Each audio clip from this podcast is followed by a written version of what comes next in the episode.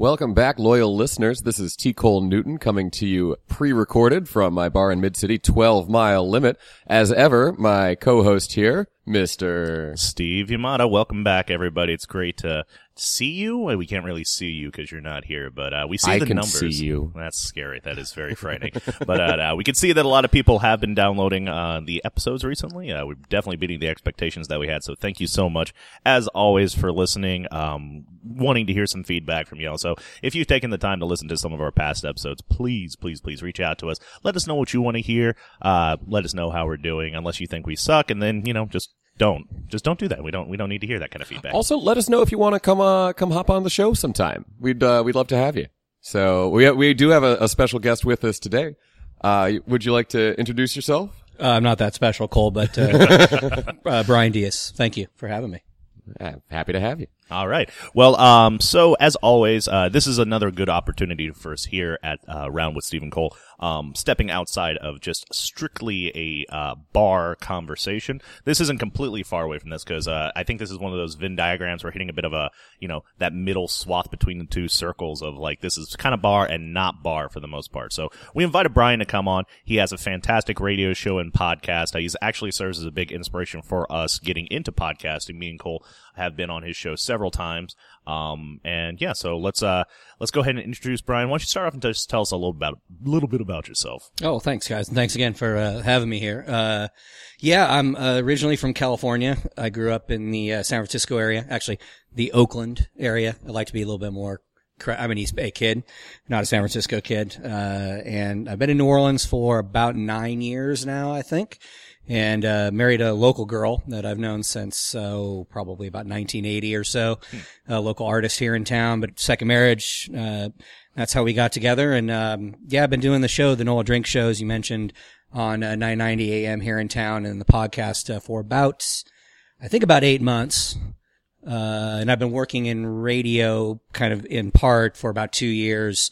Uh, started out doing this stuff, filling in for my good friend and your friend, I think, uh, Tim McNally on his show. And so Tim is sort of my mentor through all of this. Yeah, actually, uh, the first time me and Cole were on the radio, we, we had two opportunities, and I think we mentioned it before. We were on a Tim McNally show, not with Tim, but with uh, a friend of ours, uh, Brian York. Uh, yeah, Brian's a good guy. No, yeah. Brian. Yep. So, so what is the uh, appeal right now? What was the uh, desire and the draw to uh, have a podcast and and to be on the radio here in New Orleans?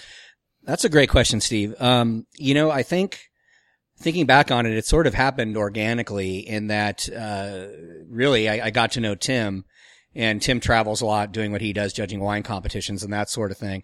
And so Tim asked me uh, on a lark about two and a half years ago when he was going to judge the, uh, San Francisco Chronicle wine competition, uh, if I wanted to fill in for him on the show for a few days.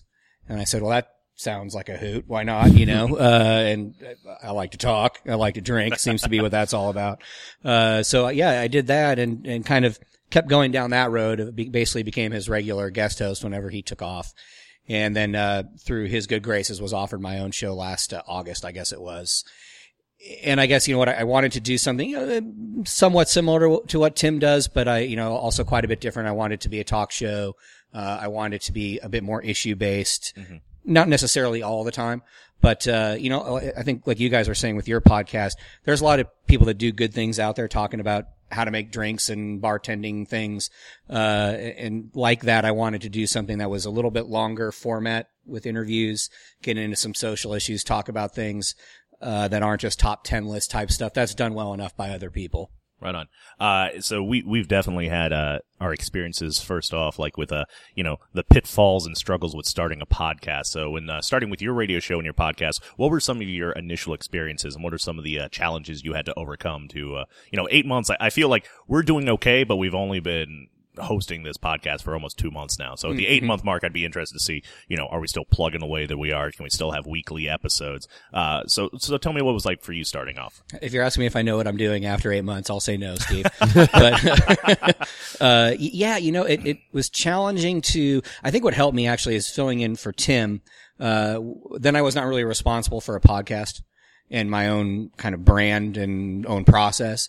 So that allowed me to, I think, kind of hone some of the radio skill how to manage the format, how to manage having to take commercial breaks at certain times, knowing when commercial breaks can float, these sorts of just radio stuff, right?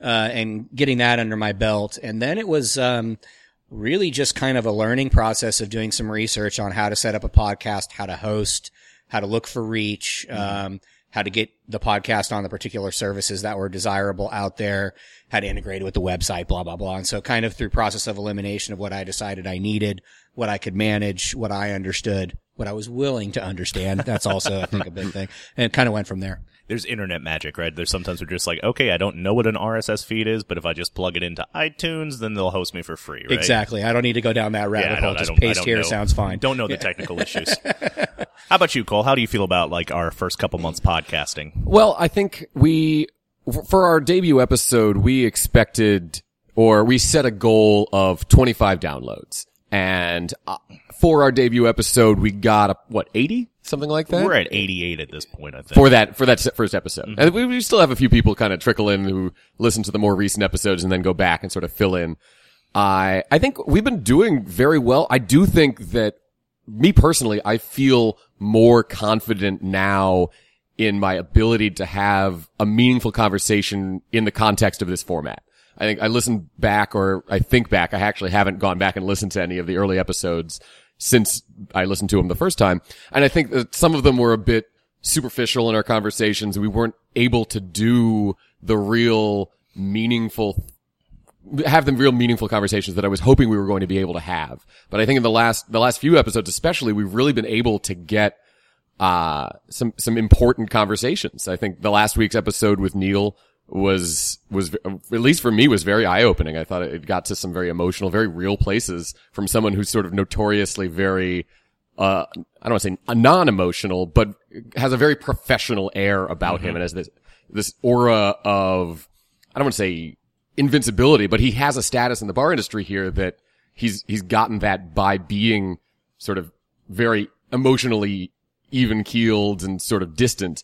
And I can relate to that myself. I, I think I've, people sort of assume that about me too, that I'm sort of emotionally distant. I don't have a lot of highs and lows and, uh, but being able to have that conversation with Neil and the conversation the week before when we talked about real estate, being able to have real meaningful conversations, I think is becoming easier the longer we've been doing it. And I think it's just, you know, it, anything you get better the more you do. It, it takes practice. And I think we're, the show's getting better, people. Let's keep listening. We hope so. So, yeah, you know, 100, 100 listeners this time around. Uh, I, I'm personally happy with, um, the length of it. And one of the things that's really great and one of the challenges that, you know, I'm impressed that you can do, Bryan, and that, uh, I, I realize from other podcasters who do this professionally and then radio hosts as well is when you have segments that, you know, you have to record like eight minutes and then you know there's going to be commercials in between and just having those cuts and knowing how to dictate a conversation to know that like it has to end organically at a certain period of time. I think that's very difficult, and that's one of the freedoms that we have on our show is we don't have any sponsors. We don't have to worry about anything, so uh, we can just let it go. As ever, this show is brought to you by Kirko. Where's the check, Neil? um, but uh, the first couple episodes, we were we kept our eye on the clock a lot, and we were thinking like, you know, oh, we want to make sure that this episode is less than thirty minutes because nobody's going to listen to us if we go longer than thirty minutes. But what I see that we're finding out is um, we really get into a conversation when we're kind of hit about a 15 to 20 minute mark and then like it starts really getting good. Yeah. So, I mean, I think we, we're blessed with that aspect that we don't have to really worry about formatting too strictly. Um, so Bryan, you brought up a pretty good point, um, about, uh, you had kind of the natural social abilities to be on the radio and to be able to talk about different topics and things like that. Uh, where do you think you got a lot of those skills being able to communicate and, you know, carry and lead conversations? Uh, wow, Steve, another good question. Um, you know, I'm, I, sparing you the long story of, of my background, uh, I worked in, well, way back when I actually used to teach public speaking in high school and some things like that and did theater and that sort of thing. So, uh, a lot of student council type stuff. So, makes you develop an ability to sort of speak and think on your feet. Uh, I sometimes stumble quite often, but you know, I think it starts there. Uh, and then I, I mentioned to you guys right before we started recording, um, I worked in the nonprofit sector for about 10 years, specifically environmental stuff, uh, and have a, a master's degree in international environmental policy, actually. And so I did coral reef work and marine protected area work in the developing world for the better part of that decade and that taught me a lot about. So we we were doing a lot of, uh, say, conflict resolution and facilitation stuff with uh, folks in developing countries with their natural resources, their marine protected area, their reefs, fisheries, so on and so forth. And that taught me a lot in that I'm not only dealing with people and trying to say facilitate a conflict or planning meetings or resource conservation conversations, but doing that across cultural lines, uh, I think taught me a huge amount about um, realizing oftentimes in situations uh, what what you don't know, which is the vast majority of the situation, is the most important thing to remember. And so, going into a lot of these conversations, uh, say on the show, and we're talking about issues that I may be familiar with from an academic standpoint or from a journalistic standpoint, uh, I don't know from that person's viewpoint. And that's not my place. My place is to facilitate the conversation so that it comes across clearly. These ideas come out. The person can express themselves and we get to the heart of the topic if we can, all while trying to keep people perhaps from swearing and some other things and, and keeping the segments, you know, Every time Mark range. Shetler shows on, you just have your hand on the on the bleep. Yeah, we got this on the radio show. We got the seven second bleep button. If, if I pre-record stuff and somebody drops an f bomb for the podcast, it stays. But uh, the FCC doesn't like that on the uh, AM band. No. yeah. I would talk a little bit about. I, I think our, our professional trajectories kind of mirror each other to a certain extent because I was originally my, my academic background's in history, but I thought I was going to be a teacher, and so I did some did some educational work, and then I moved down to New Orleans to do a year with AmeriCorps and was doing full time volunteer work and was looking for work in the nonprofit sector, and then wound up as a bartender, and then several years later as a bar owner, and part of me feels like I am neglecting the important work. Uh, and that, that this whole bar owner basically just throwing a party every night, everyone have a good time is, is not, it feels inconsequential in a way. And I feel a little bit, uh, guilty about that, but also simultaneously being a, a business owner has offered me, and having a, a venue where people can host events has offered me the opportunity to, in ways, do more good in the nonprofit world. We host nonprofit event fundraisers here all the time. We do a lot of civic engagement. People watch political debates here. Um, and also being a business owner, upstanding member of the community with air quotes.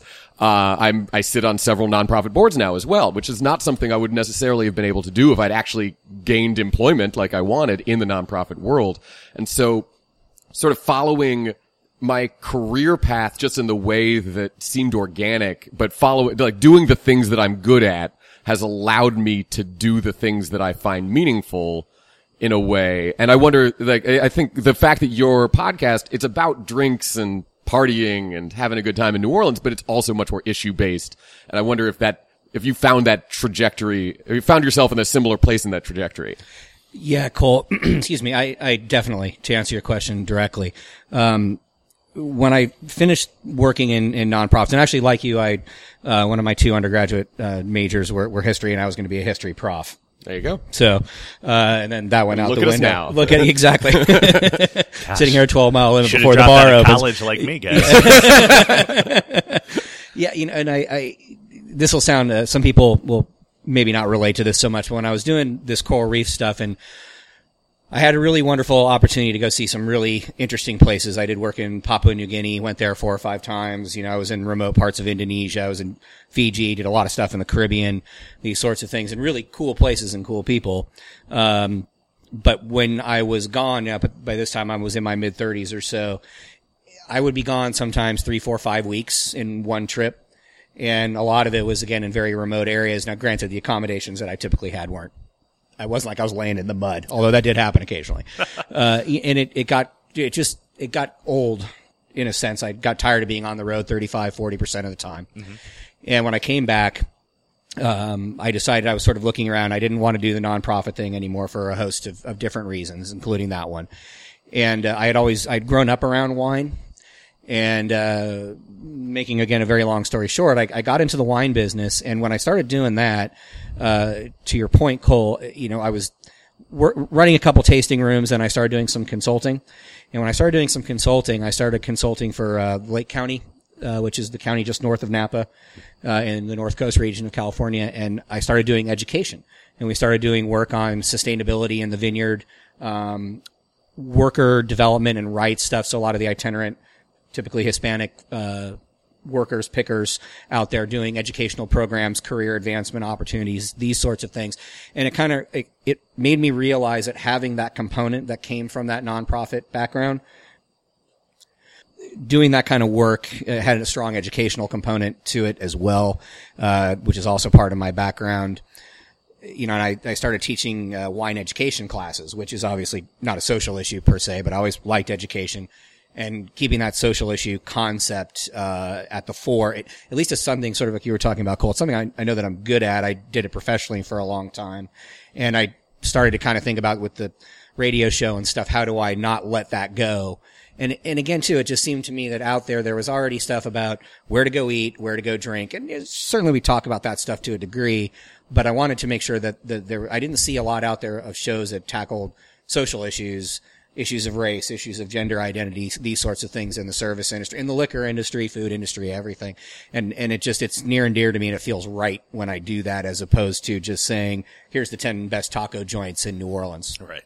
We we we've uh, expressed our disdain for listicles. Indeed. which is funny because Many times. definitely two of the ep- two of the seven uh, it will be eight episodes. Two of the eight episodes we've done so far on this show have been list based, but I, I I don't know maybe they're parodies of list. I'm not 100 percent sure. It's just it is easy to do. It's the popcorn of like you know presenting media like you know or talking or whatever or just trying to express your ideas. It's the easiest way to get ideas across, I guess. But that being like you know uh, a primary way of like reporting and as far as journalism goes, I think it's just complete garbage. I mean, it's just watering down like, you know, information and making it easily digestible for people so they don't have to think about Absolutely. things. It's just, I, yeah, I couldn't agree yeah. more. It's hard to really convey much relevant information about anything in 150 words. You know, Right. so if you're writing a list of 10 things and you're, you're, you've got 500 total words to play with because that's the nature of the beast, then you, you can't, no, the, nothing is going to be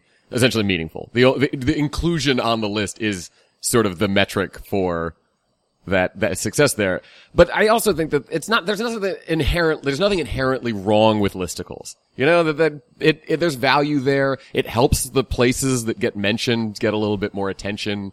It sort of lowers the barrier to entry for for food and and other types of of journalism.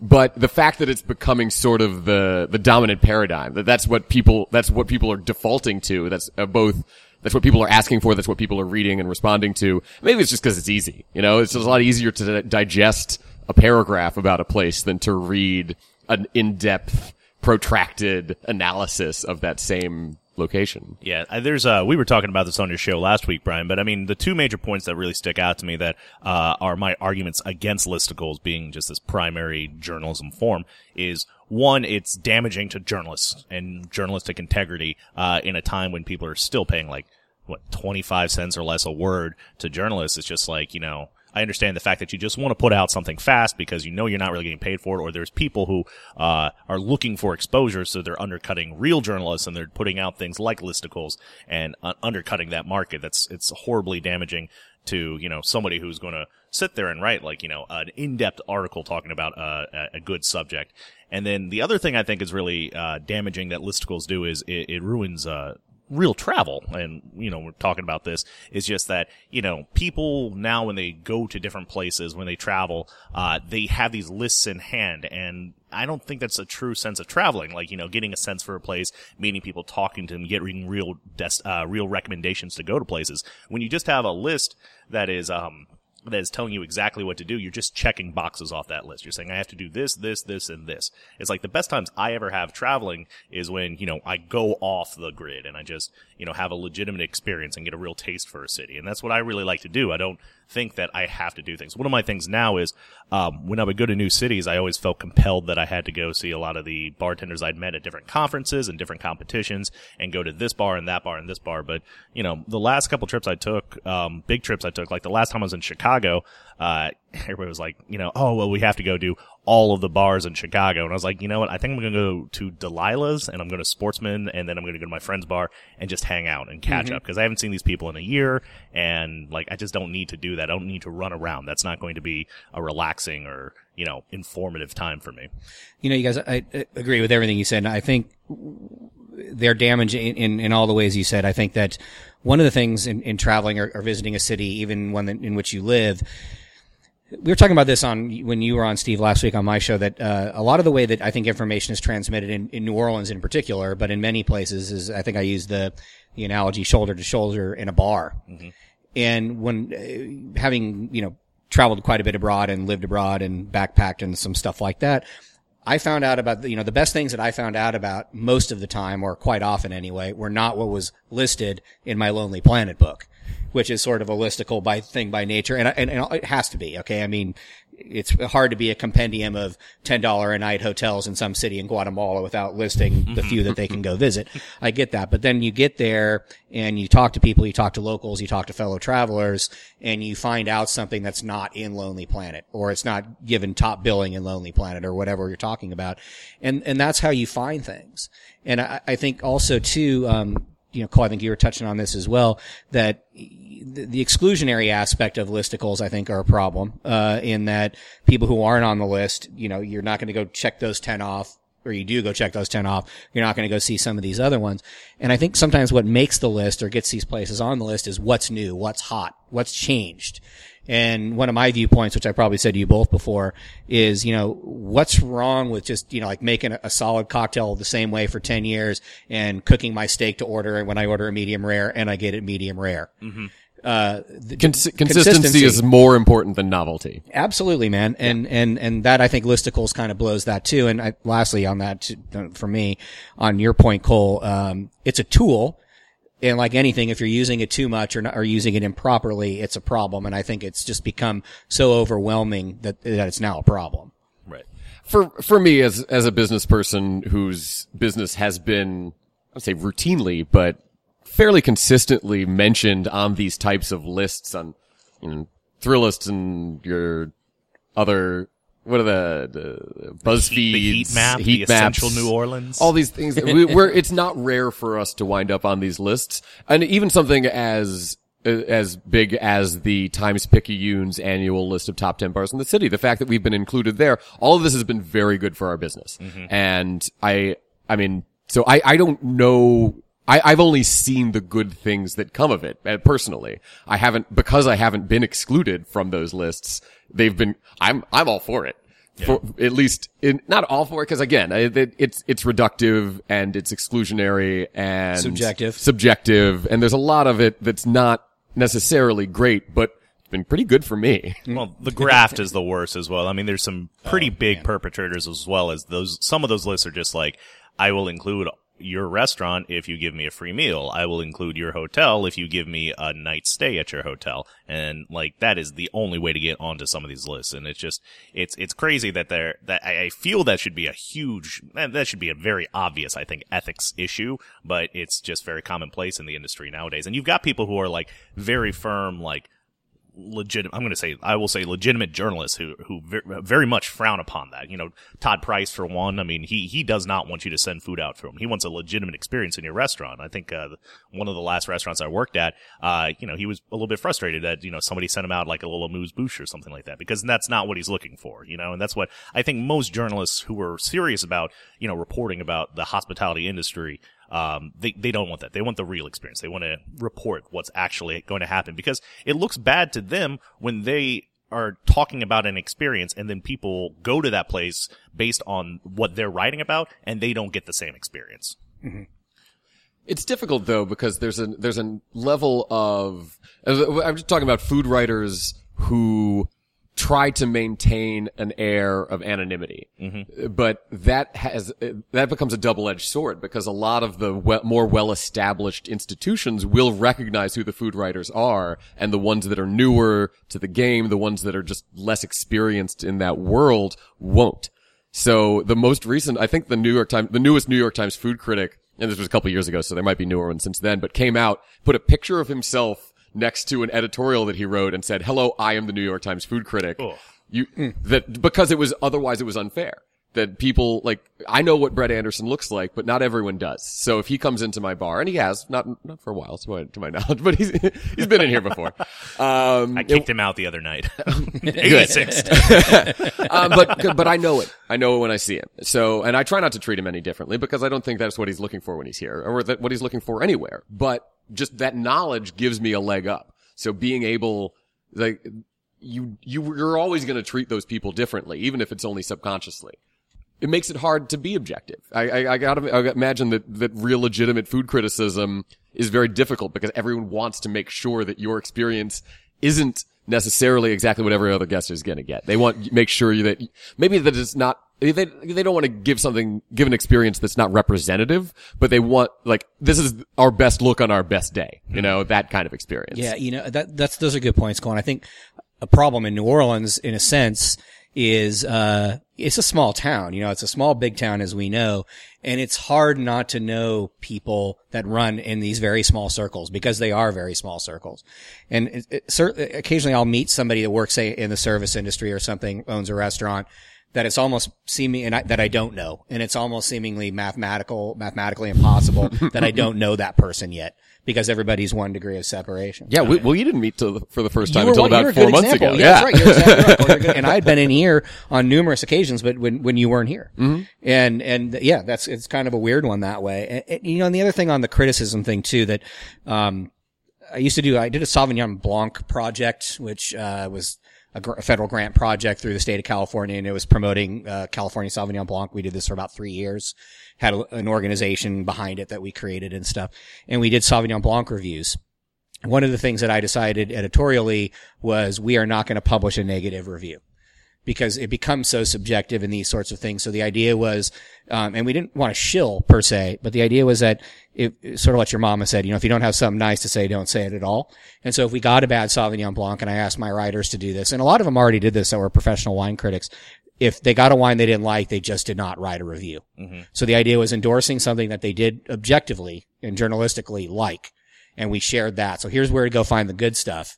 Uh, and we stand behind that. There's no graft. There's none of this going on. But if it was bad, then we just don't talk about it because it, it does become subjective and problematic. And I, I kind of do like that approach. Mm-hmm. I get talking about when places have problems and steering people away. I'm not denying the value of criticism and being a critic, but uh, it, you have to be really careful with it. And Right. maintaining that integrity is really tough. Well, it seems like some people, uh, some professional critics at this point are getting uh, a lot of notoriety for their extremely bad reviews. I mean, Yes. um, up at the New York Times was it Pete Wells? I'm not, I'm not super Okay. familiar, but I know um, whomever the critic is up there, like you know, got a lot, got you know, gets a lot of attention for when he does something like goes into Guy Fieri's restaurant and tears it apart, or he recently went into uh, Thomas Keller's restaurant and like you know said that it just isn't, it's not as good as it is, and my my friend threw down her napkin and like you know rage about how clean the service was and all this other stuff, and um, I I think there's a lot of examples right now like.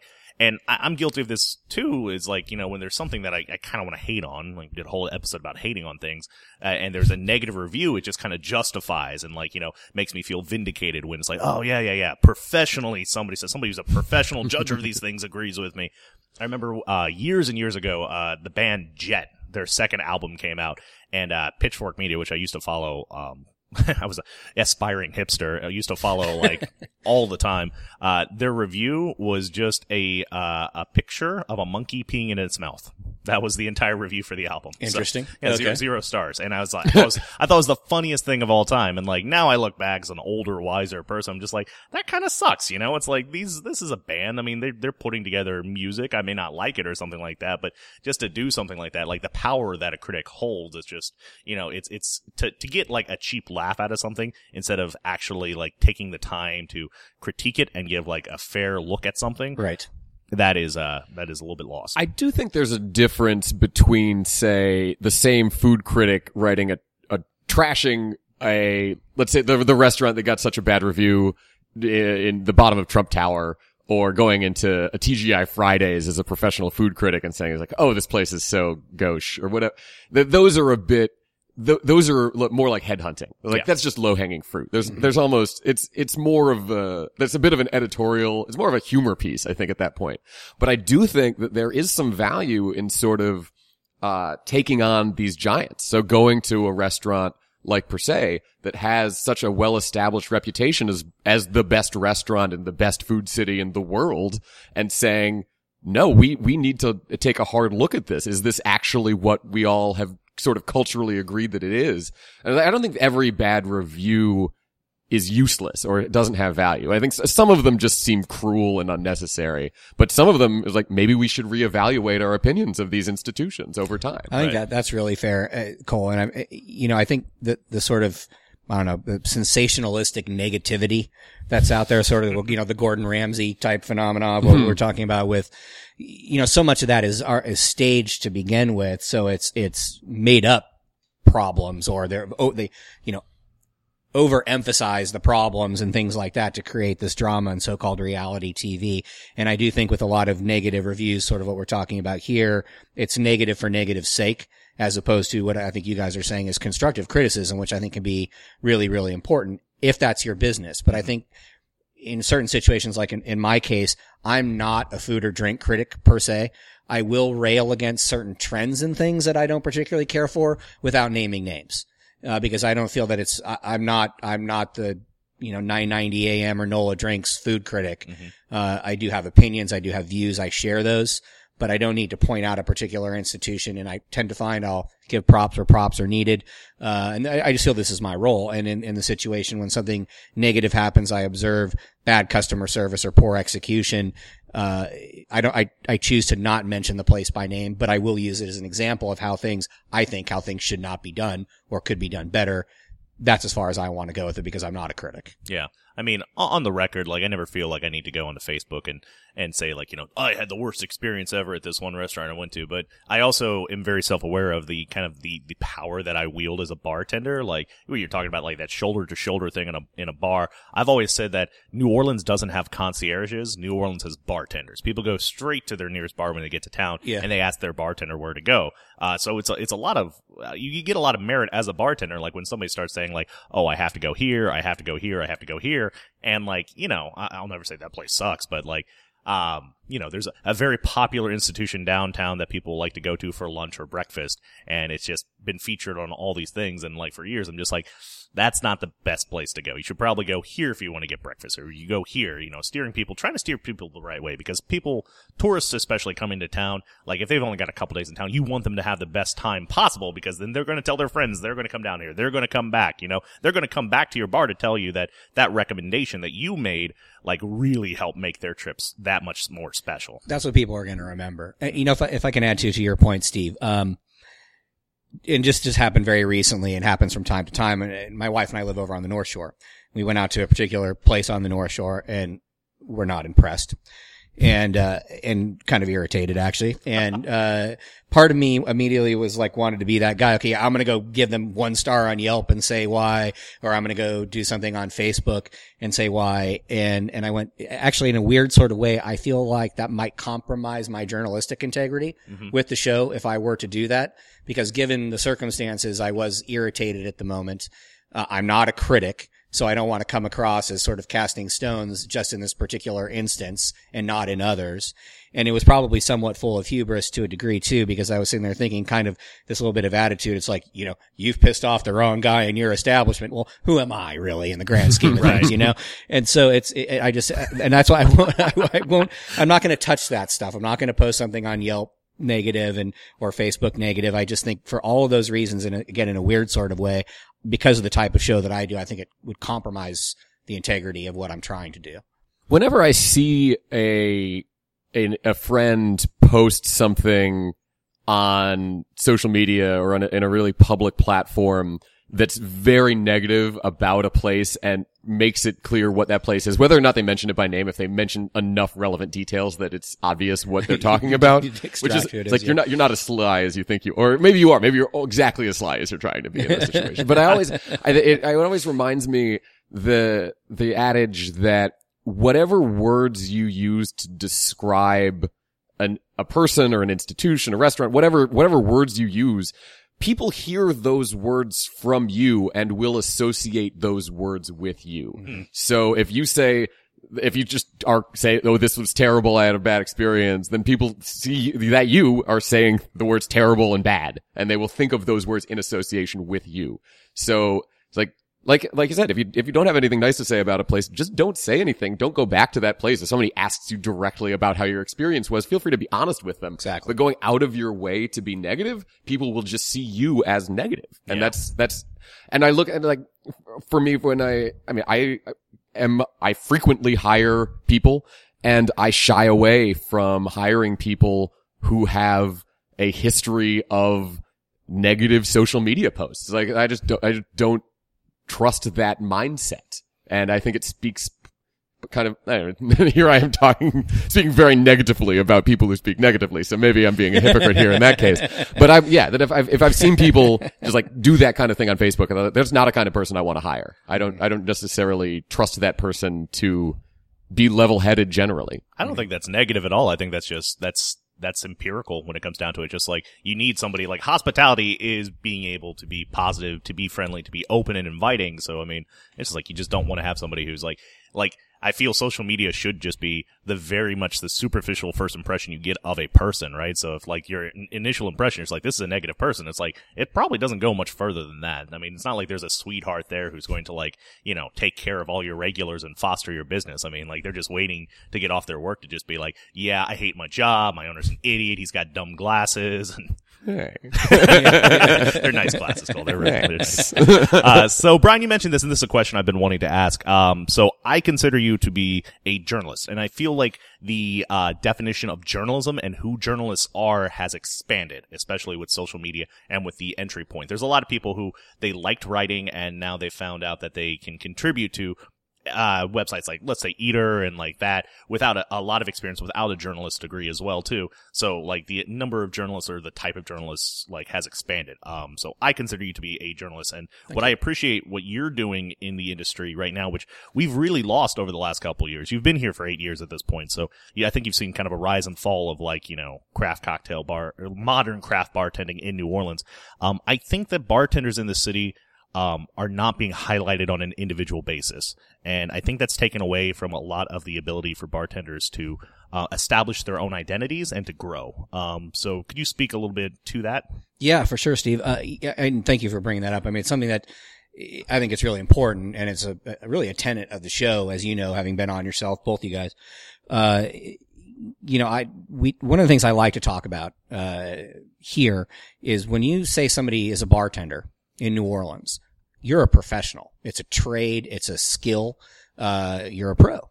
And I mean, almost across the board. Now, certainly you can be working in particular establishments where the demand is not there to be super academic about it or, or know your history of rum and the differences between how types of rum or whatever, agave distillates for that matter, whatever, how it's made.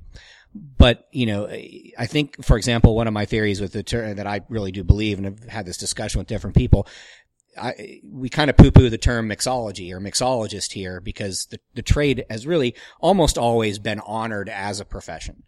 And I think I get the idea where in some places where the bartender is seen as a kind of a grunt job or service industry job or what do you want to do with the rest of your life after you're a bartender mm-hmm. job that mixology was maybe a term utilized to actually elevate the profession in places where it was not seen as being a trade or a profession. And I think here, you know, and not completely, okay, this is not a black and white issue to me at all, but I think here more than most places, it has been seen that way. And I think it's important to put that face on it and recognize the people then that are, you know, doing that job as pros and being able to say, you know, this person has a set of skills, has a set of experience. The people that I talk to, um, the, the level of knowledge they have. I mean, one of my favorite conversations was with, um, we did a show on gender issues behind the bar a few months back. And one of the guests was uh, Katie Dubois, who I know you both know at Barrel Proof. And, you know, Katie's a great bartender. She works at Barrel Proof, which has 270 or something like that whiskeys. uh, and, you know, Katie knows her whiskey. And the type of conversation that people will come in because she's a female and will immediately assume that she's just sort of a pretty face pouring whiskey in a whiskey bar is so disrespectful. And we had this conversation. I have a lot of respect for Katie on, on a lot of different levels. She's a pro. She knows her whiskey. And so being able to talk about that or have somebody like her on to let people know that You go into barrel proof and you order a whiskey or you, ha- let me put it this way. You go into barrel proof and you want to order a whiskey and there's 270 to choose from. Katie's a hell of a person to ask what you should get. Mhm. And I think it's just important to, to get those points about people working in the service industry, not just bartenders, uh, that, that out there, putting a face to it, I think, as you said, Steve. I think there's a level too, um, that I don't know that bartending is really, I mean, the, people don't really care in New Orleans what your money making hustle is. So I don't know that it's that bartending is elevated in a certain way. I think it is that other professions aren't seen as being any better or worse. Exactly. That, Exactly. uh, like people ask, what do you do in, in DC or New York or LA? And you're like, oh, well, you know, I'm, I'm a, I'm a doctor, I'm a lawyer, I'm a, I, whatever it is that you do, that is the answer to that question. And in New Orleans, what do you do is like, I'm a Saint season ticket holder. I do security for Krewe du Vieux. I went to Jesuit. Uh, yeah, I went to Jesuit. Like what, like your, your, your extracurriculars, your hobbies, your, the way that you interact with culture are arguably more important than what you do for money. And there are some people who are able to, like, I think bartenders are kind of on the, uh, uh, have a, an elevated level because, if anything, because they have a job that many people ha- agree is kind of fun. I mean, that's, that's a lot of the reason I do it. I I think a lot of the reason a lot of people are bartenders is because it's fun. And so people look at that as, as being both of those things. So mm-hmm. that it's like, oh, not only are you making money, this is also fun hobby that you, you, you get to enjoy while you're at work. And it's not, it's not always fun. Uh, they're bad days as, as, as, for here as much as for anyone. There's bad years. right, right. Yeah, if you're if you're bartending at a place where you just you don't like the place, so the, you don't like the guests, you don't like the management, you can you can have some really long nights at work. You know, you guys, I'm always, I'm impressed though, and, I, and maybe I didn't say this uh, exactly. The knowledge level that so many bartenders have in town here of their trade, of what it is that they're plying, of the alcohol, of the spirits, uh, is incredibly impressive to me because I think in certain scenes, yeah, you can, you know, if you go to San Francisco, you go to New York, Chicago, certainly you can find that there. But I think when you get to, and, and certainly it's not across the board in New Orleans, but when I go to the certain places that I like, like here or Sylvain or I'm not, whatever places, if I, I know the bartender is going to know what they're doing and what they're talking about for the most part. And if I have a question, the, the knowledge base, um, and just geeking on cocktails from an academic perspective, it's there. It's something I can have that conversation with. Whereas I think that in a lot of, I think a lot of people, maybe customers and patrons uh, anywhere don't actually understand that. And I think that's just an important issue to, to bring to the fore. Yeah. I think um, for me, and just full disclosure for myself, I, I think that recognition is a big thing. We brought this up when we were talking to Jonathan and Basil in uh, our episode a couple weeks back.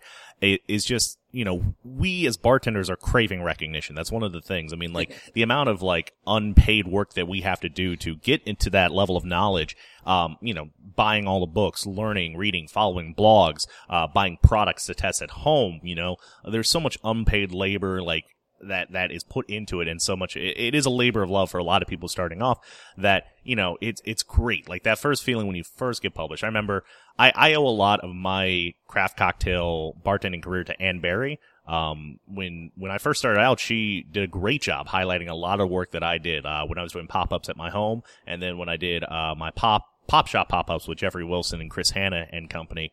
Um, she, she followed me. She was a big fan of me. And, uh, it was a really good relationship where like she could write about me and it would be something she could, you know, feature in like her blog and, uh, on, and Where Y'at in the gambit. And it also helped my career as well. Um, and I think there's a symbiotic relationship there that can exist for journalism and for food writing as well. Um, but I just don't see that happening right now. And I, I see it's like, it's almost like it's an umbrella right now. Like if journalism and press was like a rainfall right now, we've got like some people who are already seen as prominent bartenders in the community and they're the umbrella on top. And then there's all these bartenders underneath this umbrella who are not getting wet at all. They're not getting a sprinkle of rain or press or anything like that. And, uh, when it comes down to it, like, is that going to damage the future of this industry without having like, you know, exposure for like another generation of bartenders to come up? You know, it, it's interesting, Steve. I, I mentioned having worked in the wine industry uh, for a number of years, in which I still do, uh, and the even in the the restaurant industry, you see the, the sort of the, face people of an institution. And I'll, I'll give an example, not, not necessarily by name, but uh, so many of the wineries in Napa are the story is now a dime a dozen of it's rich guy or rich gal uh, heirs of somebody's money, former athlete, whatever we're talking about, that opens up a winery. And everybody, I don't know if you guys know this name. There's a very famous uh, contract winemaker called Heidi Barrett. So that's Screaming Eagle. Okay. Okay, of right. Some of these so-called cult wines, and apparently, I, I don't know Heidi at all. Apparently, she's actually a very humble, very uh, professional person. Uh, but everybody and their mother comes in with millions of dollars, opens up a winery, ostentatious building in the middle of Napa, hires Heidi Barrett as the winemaker, even though, and this is sort of my point here, and then, and then, then they have this wonderful origin story about how they're so different. They're not different.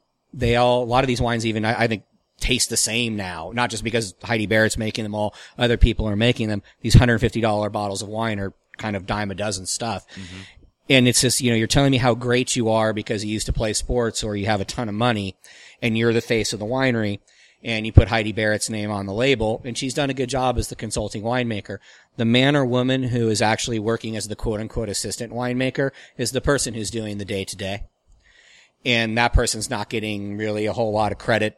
Uh, you know, the people working in the tasting room, the cellar manager, vineyard manager, whatever we're talking about.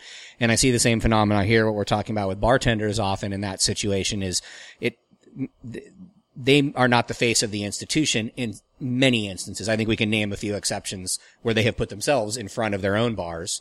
Uh, but yeah, I think that that, that happens and it's so common that the people really, you know, behind the lines are the ones that are putting the product together, contributing on an intellectual property level that people actually do not realize or do not see.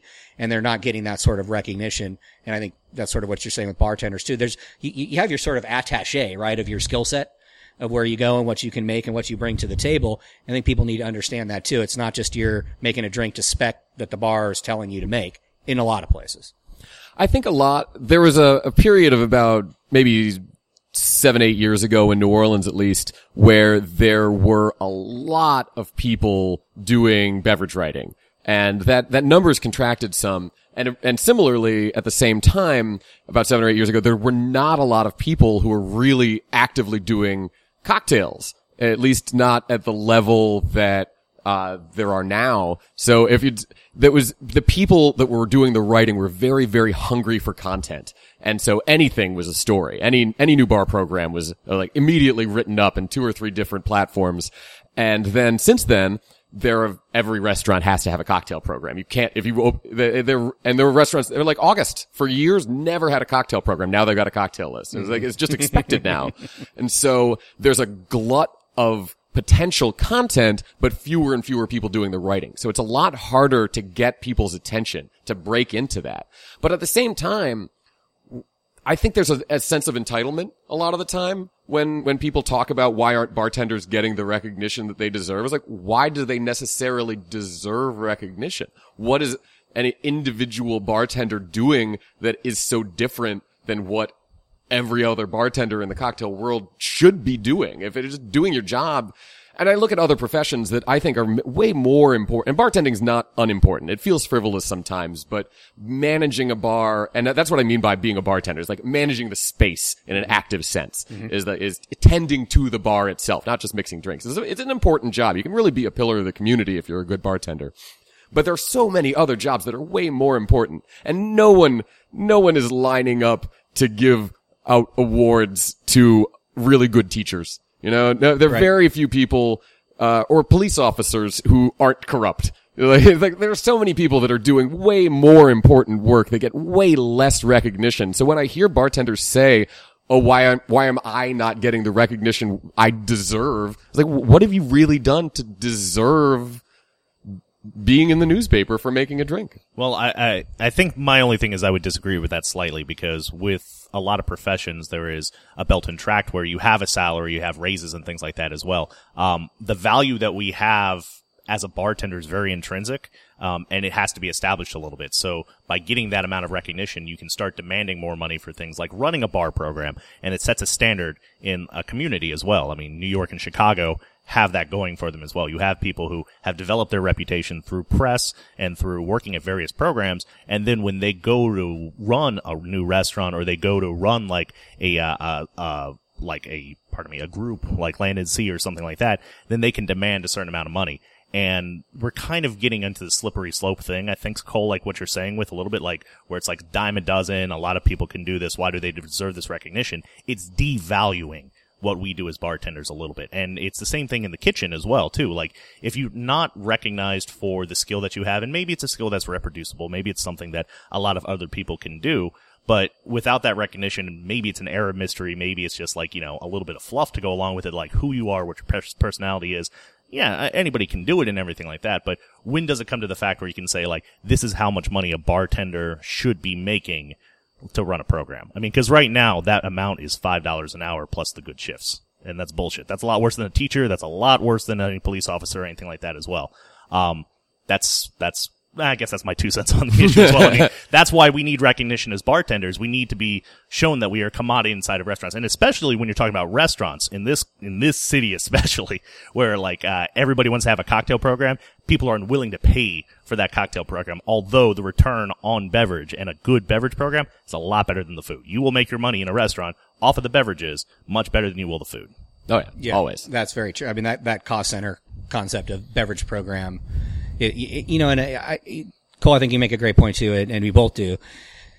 Everybody needs recognition for what it is when they do well. Now, I'm I'm not the believer that everybody should get a trophy just for showing up either. You know, there is some merit based stuff here. So, you know, my point about the assistant winemaker was not to say that assistant winemaker should be given their name on the label next to Heidi Barrett's on the back of the cult wine but there has to be some opportunity for that person, which they do, right? You, uh, I think we've seen a lot of people. I know some people that have come through here at 12 mile limit.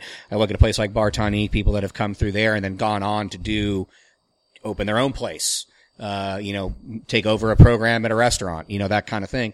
Know, and so they're, they're, that stuff needs to be there for people to have career advancement opportunities, I think. And when you're sort of a free agent, which in a lot of ways the service industry is here, that can be a little bit more difficult.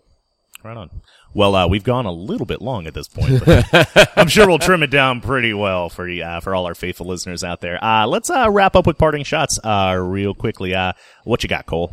I think that part of my issue with the kind of recognition that people look for in bartending is that it t- it tends to reward some of some aspects that may or may not be the most important aspects of operating a bar. Some of our, our, our best, most treasured, longest term employees here at 12 Mile Limit did not come in with a real solid foundation of spirit knowledge or cocktail knowledge. They brought things like just a, a sparkling personality or you know, a, an ability to use jujitsu to, to kick people out of the bar in t- tense situations or, or just the, the, the, the management of a bar space, the tending to a bar is so much more than making a delicious drink. And that tends to be the only thing that people really write about when it comes to bartending is that, oh, look at this new cocktail. This is a cocktail. It's all about cocktails. And that's the only thing that people talk about when it comes to bar culture. And I think that I don't know that there's a better way. I don't know that there's a way that journalists can even identify because uh, effective service, whether it's a waiter or a bartender, your job is essentially to be as invisible as you can be. You don't want to, if you're, if you're seen as, if you're seen doing your job, you're essentially sort of doing it wrong. You want to, you, you, if you're doing your job well, nobody notices. People only notice when it goes wrong. So it seems like it's kind of, I can't think of a way, a better way to reward people for the, what I truly value in a bartender, but I do think that we often that what we do, I mean, it's not, I mean, making delicious cocktails is, is important. I think that's a, a lot of the reason people come to 12 mile limits because we have good drinks. But ultimately, people really come because they can have a good conversation with a bartender, that they know that the bartender is going to be looking after their interests, going to try to keep them safe, try to keep them from overindulging, try to keep them from being attacked or assaulted. And those are the kind of things that I think we should be trying to find a way to recognize and reward bartenders who do those things well. Mm-hmm. Right on. Bryan, how about some parting shots? And also let us know where we can catch you outside of a round with Steve and Cole. Oh, thank you. I appreciate that. Thanks guys for having me on. Uh, y- you know, one of the things I know I've said to you guys before, and I know to you, Steve, in particular, is uh, having worked in the wine business, and if I can just simply add, I'm also the general manager of Pontchartrain Vineyards, the local winery here across the lake and the part of the customer service thing that I think plays into and, and adding on to what Cole said about pr- the, the, environment that a bartender running a bar creates that people may not see. I always say that you can put, when somebody walks into the tasting room at the winery or somebody walks into a bar, I think it's somewhat analogous. You can put people in three groups. One is that they want to talk about, in my case, wine. That's probably the smallest group, like geek out on wine. The next smallest group is that they actually don't want to talk at all. They want, they're there on a first date, right? Or something, you know, and they don't want to have any sort of interaction. That's when the invisible person behind the wine bar is incredibly important. And far and away the largest group are the people that come in and I like to say they like, want to talk about their dog, which means they want to talk about their dog. They want to talk about the Saints. They want to talk about their job, whatever we're talking about. Recognizing who those people are in what group they are when they walk into your establishment and then recognizing that they might move from one of those groups or all three to another during the experience is a really important thing. And I think some of the best bartenders that I see, usually when I go in, I want to interact with the bartender. I want to, I'm in the small group. I want to geek, but I also maybe want to talk about my dog. Rarely do I go sit in that group where I don't want to talk to anybody. And that's a huge skill. And I think a lot of people, to me, recognizing that in a bartender, this, as you said, Cole, the space created is really important. And, and kudos to those that do it well. Cool. And uh, where Oh, where show, can I'm we sorry. catch you? Yeah, sorry. there's, there's that part too. Uh, yeah. So the, thank you. Uh, the, the radio show is on Thursdays from 3 to 5 p.m. Uh, on 990 a.m. here in New Orleans. Uh, the podcast is always edited, getting rid of the traffic and all the stuff that you don't need to hear, uh, on Fridays by about midday on iTunes, Google Play, and TuneIn. Also on our website, noladrinks.com. And I would encourage people also, if they would, to also visit me, uh, and us at NOLADrinks on the different social media platforms and let us know what you think about the show and what you'd like us to talk about too. Yeah, and especially if you want to come on the show as well too. And if you're a Yeah. bartender or a beverage or food professional in the city, uh, it's it's a great platform to just be able to talk, and it's a very free uh, thing. And you can definitely come on here on our show as well. Just let us know. I mean, uh, we're always looking for content. Uh, so I'll keep it short for the most part. My my parting shots on everything like that. I think that we uh, touched on some very interesting issues today. Um, I, I think that like many things that we'll talk about on this show, it's about starting a conversation. And journalism to me is the beginning of a conversation. Um, it can be a great gateway. It could be a great glimpse into things, but it's always, it's always going to be just kind of a taste of something. I mean, you really have to go out there and dive in there and like get a really good sense of things. That's how you're going to learn who bartenders really are. That's really how you're going to learn what spaces are and the things that you really like. But having that, that peek into something and having a good preview of things is very important. And I think it's something that's especially essential in a, in a ever more competitive industry that we're seeing nowadays. It's like being able to, uh, establish yourself and, you know, kind of rise above like, you know, everything else. Um, so, uh, we really can't do that without journalism. So it's very important. So, uh, we want to thank Bryan for coming on the show. Uh, we're going to wrap up here. I'm Steve Yamada I'm T. Cole Newton. and we'll catch you next week. Thanks, everybody.